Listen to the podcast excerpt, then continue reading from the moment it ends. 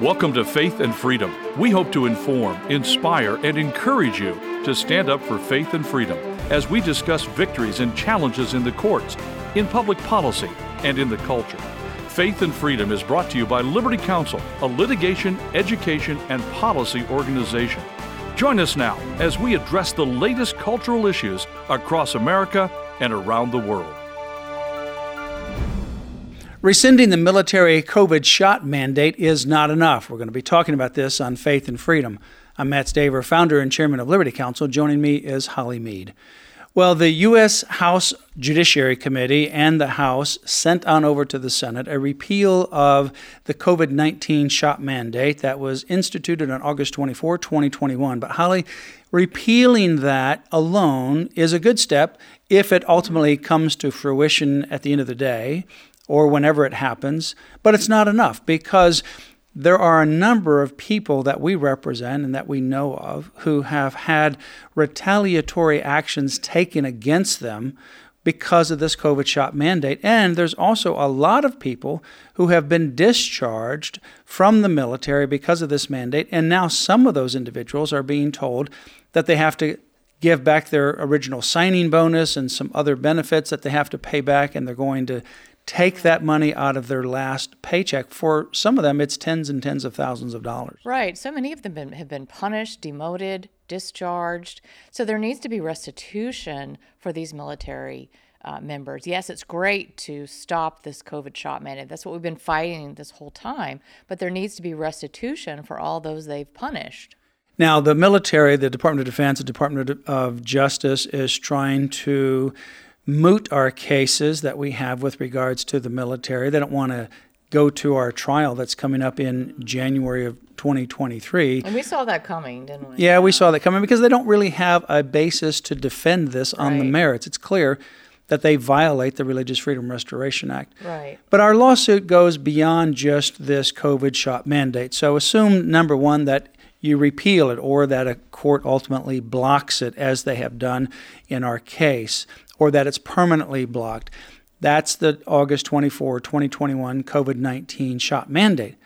What we have seen is that it is being implemented through a very flawed religious accommodation procedure that predates the shot mandate. It is the procedure that they follow for all immunizations, including COVID 19. And what we found is that the military continually violates the Religious Freedom Restoration Act because under RFRA, the military or the federal government must show a compelling interest, an interest of the highest magnitude, and achieve that interest in the least restrictive means possibly available. Well, they're supposed to and they have to show that to the person. Examine each individual, not do these blanket denials. Right. right? And what they've done is that blanket denials, blanket statements, blanket statements about they have a compelling interest that everyone gets 100% vaxxed.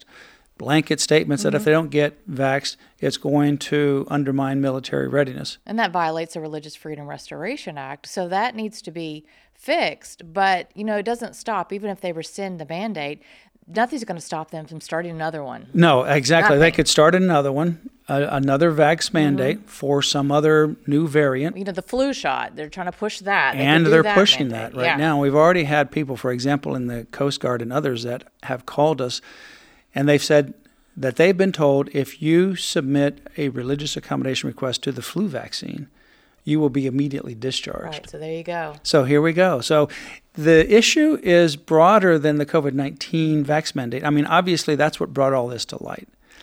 We want to stop that. But it's actually being implemented through a flawed policy that violates the Religious Freedom Restoration Act because they're doing generic magic words. They're not applying it to the individual person. They're not looking at whether or not this individual has no comorbidities, whether they're young and healthy, whether they work remotely, whether they work around a lot of people, whether they could do other kinds of things, such as if you have symptoms, stay home, common sense kinds of things, isolate if you are contagious, come back when you test negative and you have no symptoms. A lot of things they did before the COVID shot mandate and it was very effective, there's no reason why they can't do that again. But they're just saying no. We want everyone to be 100% vaccinated with COVID 19. That violates RFRA because they're not doing the analysis to the individual person. But the way that they have demonstrated how they apply their religious accommodation policy with regards to COVID 19 is how also they'll apply it to any other immunization. Right, because bottom line, they don't care about your religious freedom. They don't care about that because you know you've seen they've allowed medical exemptions, they've allowed people with AIDS, they've allowed et cetera, et cetera. They don't care about your religious exemptions, so they're going to keep doing this. They're going to keep doing it. And remember, uh, our Marine captain who was at Parris Island and he testified in our case, and we got a preliminary injunction for him. He said that he was unaware up until COVID 19 that they even had a religious accommodation policy. In other words, they kept it secret. Mm-hmm. They would push these immunizations or vax of all different kinds and varieties onto their service members, and they would never let them know that there's a way to opt out of that through a religious accommodation policy. He was completely unaware of it. And I think, frankly, what happened is the COVID 19 vax mandate then really educated many people in the service that, uh, hey, wait a minute, there's also the Religious Freedom Restoration Act, there's the First Amendment. We have a right to be able to have our religious accommodation protected and considered. The military that was the best kept secret in the military. Well, they didn't re- want them to know. You remember with the Coast Guard, it was revealed that they were using a special digital tool to be able to do these blanket denials. Yeah. So clearly violating RFRA. Mm-hmm.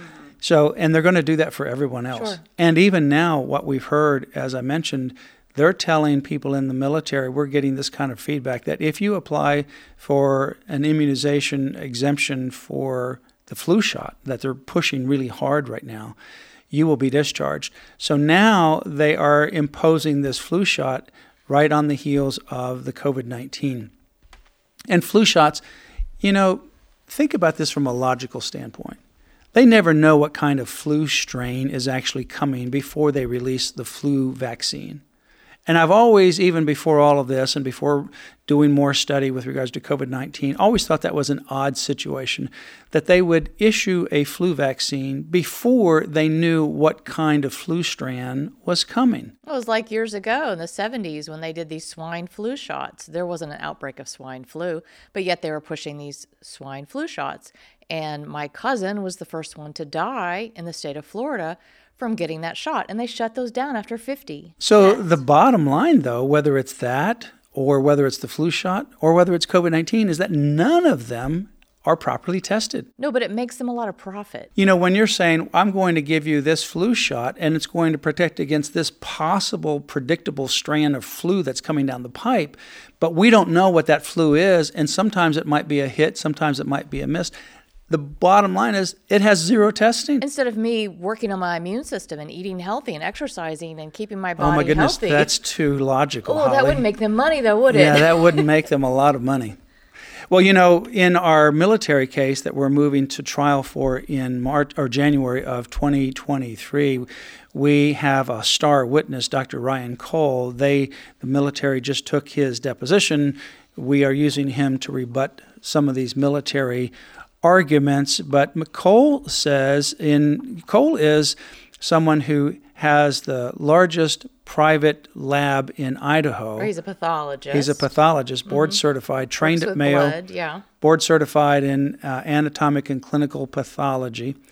He has um, also earned a PhD in immunology and virology.